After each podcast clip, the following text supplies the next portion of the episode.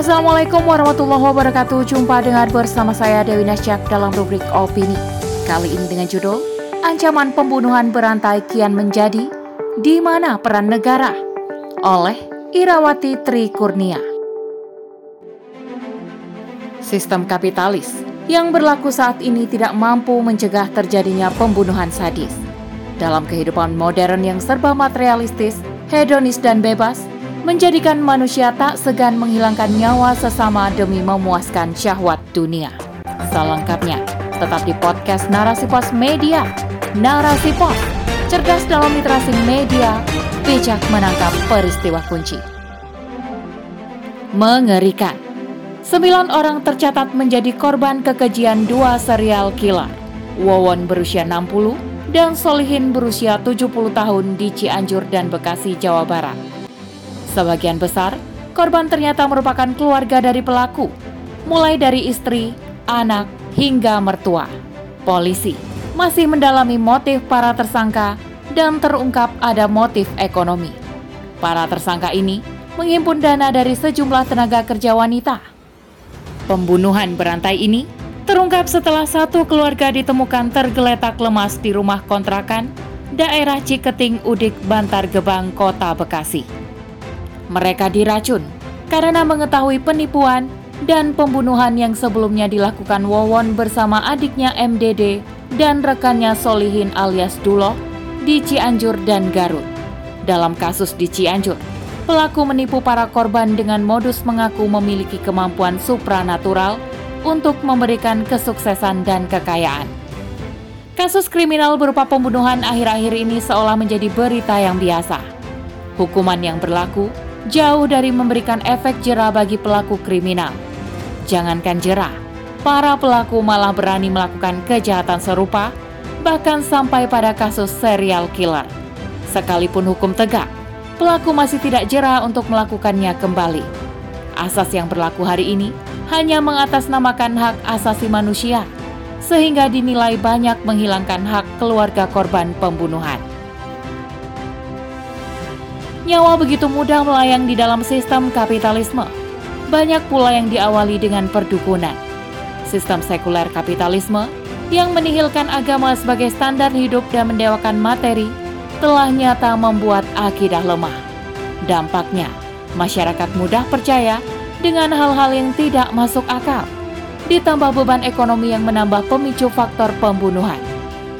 Belum lagi, maraknya tontonan dan media yang memberikan contoh taktik pembunuhan dengan mudah bisa didapat. Sistem kapitalis yang berlaku saat ini tidak mampu mencegah terjadinya pembunuhan sadis. Dalam kehidupan modern yang serba materialistis, hedonis, dan bebas, menjadikan manusia tak segan menghilangkan nyawa sesama demi memuaskan syahwat dunia. Apalagi, penyebab pembunuhan kini makin beragam. Bisa karena balas dendam, utang, perampokan, hingga pembunuhan disertai pemerkosaan, bahkan bisa dipicu masalah sepele hingga tanpa alasan. Caranya pun makin bervariasi dan berimprovisasi dengan mutilasi. Pelakunya tak hanya masyarakat biasa, pelaku kriminal sampai sekelas jenderal ikut terlibat kasus pembunuhan. Hukum saat ini pun lemah dalam menekan angka pembunuhan karena bersumber dari akal manusia yang lemah dan terbatas, sehingga tidak mampu memberikan sanksi yang pasti akan menimbulkan efek jerah pada pelaku. Berbeda dengan Islam yang perannya dalam kehidupan tidak sebatas agama ritual atau akidah ruhiyah, tapi juga sebagai agama politis atau akidah sia-sia. Di mana makna politis dalam Islam adalah bagaimana mengurus urusan umat dalam segala aspek kehidupan dengan syariat Islam. Karena Islam berasal dari Allah Subhanahu wa taala Sang Pencipta manusia, sehingga wajar syariatnya akan mampu menyelesaikan problem hidup manusia. Karena berasal dari Sang Pencipta yang Maha Tahu hakikat manusia. Syariatnya akan tegak dengan sempurna jika diterapkan secara menyeluruh.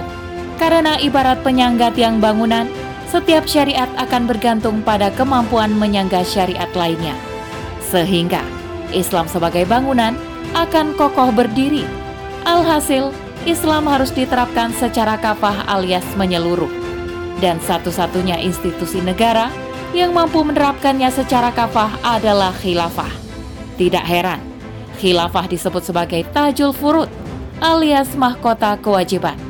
Sebab, tanpa kehadiran khilafah, syariat hanya sebatas wacana. Khilafah akan memastikan penerapannya sebagai undang-undang di tengah kehidupan manusia. Khilafah akan memperkuat akidah masyarakat dengan menerapkan kurikulum pendidikan berasas akidah Islam, baik itu formal maupun non-formal, sehingga semua bangku pendidikan, mulai playgroup sampai bangku kuliah, akan diselenggarakan berdasar akidah Islam. Semua media baik cetak, televisi, radio, dan media sosial akan masif menyuarakan pendidikan Islami agar di tengah masyarakat tercipta sosok-sosok kepribadian Islam yang tangguh, di mana pola pikir dan pola sikapnya Islami, sehingga masyarakat tidak akan mudah gelap mata untuk melakukan tindak pembunuhan demi melampiaskan hawa nafsunya, karena ada kontrol iman dalam diri mereka.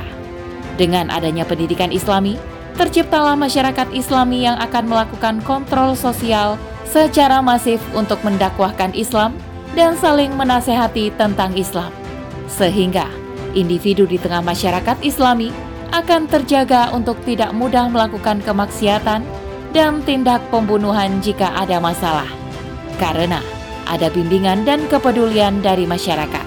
Jika ada yang sampai melakukan pembunuhan, walau sudah ada upaya penguatan iman pada individu dan masyarakat oleh khilafah, Islam mempunyai mekanisme hukum yang lengkap dan pasti memberi efek jerah yaitu sistem hukum pidana Islam. Ini disyariatkan untuk mencegah manusia dari tindak kejahatan serupa. Sanksi hukum dalam Islam berfungsi sebagai zawajir atau pencegah dan sebagai jawabir atau penebus dosa. Walaupun syariat telah sempurna dan jika diterapkan akan mampu menjaga manusia, tapi tidak menutup kemungkinan manusia akan tetap berbuat salah. Wajar, karena manusia tempat salah dan khilaf. Ini bukan berarti ada kecacatan dalam Islam, melainkan manusia sebagai yang berkewajiban melaksanakan syariat memang bukanlah malaikat yang tidak pernah berbuat dosa. Sehingga kehadiran syariat akan mampu menekan seminim mungkin tindak pembunuhan, bukan menghilangkannya sama sekali. Berbeda dengan sistem hukum saat ini yang tidak berefek dalam menekan tindak pembunuhan karena sumbernya adalah akal manusia yang terbatas sehingga produk hukumnya pun mandul ketika diterapkan. Dalam kitab Nizam Ukubat atau Sistem Sanksi dalam Islam, karangan Abdurrahman Al-Maliki, ukubat atau sanksi dalam Islam ada empat macam, yaitu hudud, jinayah, takzir, dan mukhalafat. Sedangkan pembunuhan disengaja termasuk jinayah, yaitu pelanggaran terhadap badan yang di dalamnya mewajibkan kisos atau harta alias diat. Kisosnya pembunuhan disengaja adalah dengan hukuman mati atau hukum bunuh, atau pihak wali meminta tebusan atau memaafkan. Sebagaimana firman Allah, dan barang siapa dibunuh secara zalim, maka sesungguhnya kami telah memberi kekuasaan kepada ahli warisnya. Tetapi, janganlah ahli waris itu melampaui batas dalam membunuh. Quran Surah Al-Isra ayat 33 Imam Bukhari meriwayatkan dari Abu Hurairah bahwa Rasulullah SAW bersabda, Barang siapa yang terbunuh, maka walinya memiliki dua hak, bisa meminta tebusan atau diat, atau membunuh si pelaku. Eksekusi pada pelaku pembunuhan boleh dilakukan dengan alat apa pun yang mempermudah proses eksekusi. Di negara kita, eksekusi hukuman mati dengan ditembak pun diperbolehkan karena mempermudah kematian. Nabi Shallallahu Alaihi Wasallam bersabda, "Jika kalian mengeksekusi, maka mudahkanlah cara pembunuhannya." Dan jika kalian menyembelih, maka mudahkanlah penyembelihannya. Jika ahli waris meminta diat atau ganti rugi dalam kasus seperti di atas, yaitu pembunuhan disengaja, maka diatnya 100 ekor unta, di mana satu ekor unta saat ini harganya 25 juta rupiah. Sehingga, jika dikurskan dengan uang, nilainya sebesar 2,5 miliar rupiah. Sungguh, jumlah yang sangat besar dan bisa langsung membangkrutkan si pelaku. Inilah solusi Islam untuk mengatasi tindak pembunuhan. Beratnya hukuman dan besarnya diat akan mampu mencegah orang untuk membunuh. Ditambah penjagaan khilafah dengan penguatan akidah, menjadikan masyarakat tak terbesit dalam benaknya untuk membunuh.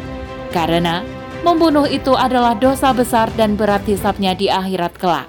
Hanya dalam Islam, nyawa seorang manusia akan dinilai sebagai sesuatu yang berharga. Bahkan, nyawa manusia lebih penting dibandingkan seluruh dunia dan isinya. Dan hanya khilafah yang mampu mewujudkan tegaknya syariat kafah pencegah pembunuhan sehingga tercipta peradaban yang gemilang seperti yang telah terbukti di masa jayanya selama 13 abad lamanya. Wallahu a'lam bishawab. Demikian rubrik opini kali ini sampai bertemu di rubrik opini selanjutnya. Saya Dewi Najak undur diri. Assalamualaikum warahmatullahi wabarakatuh.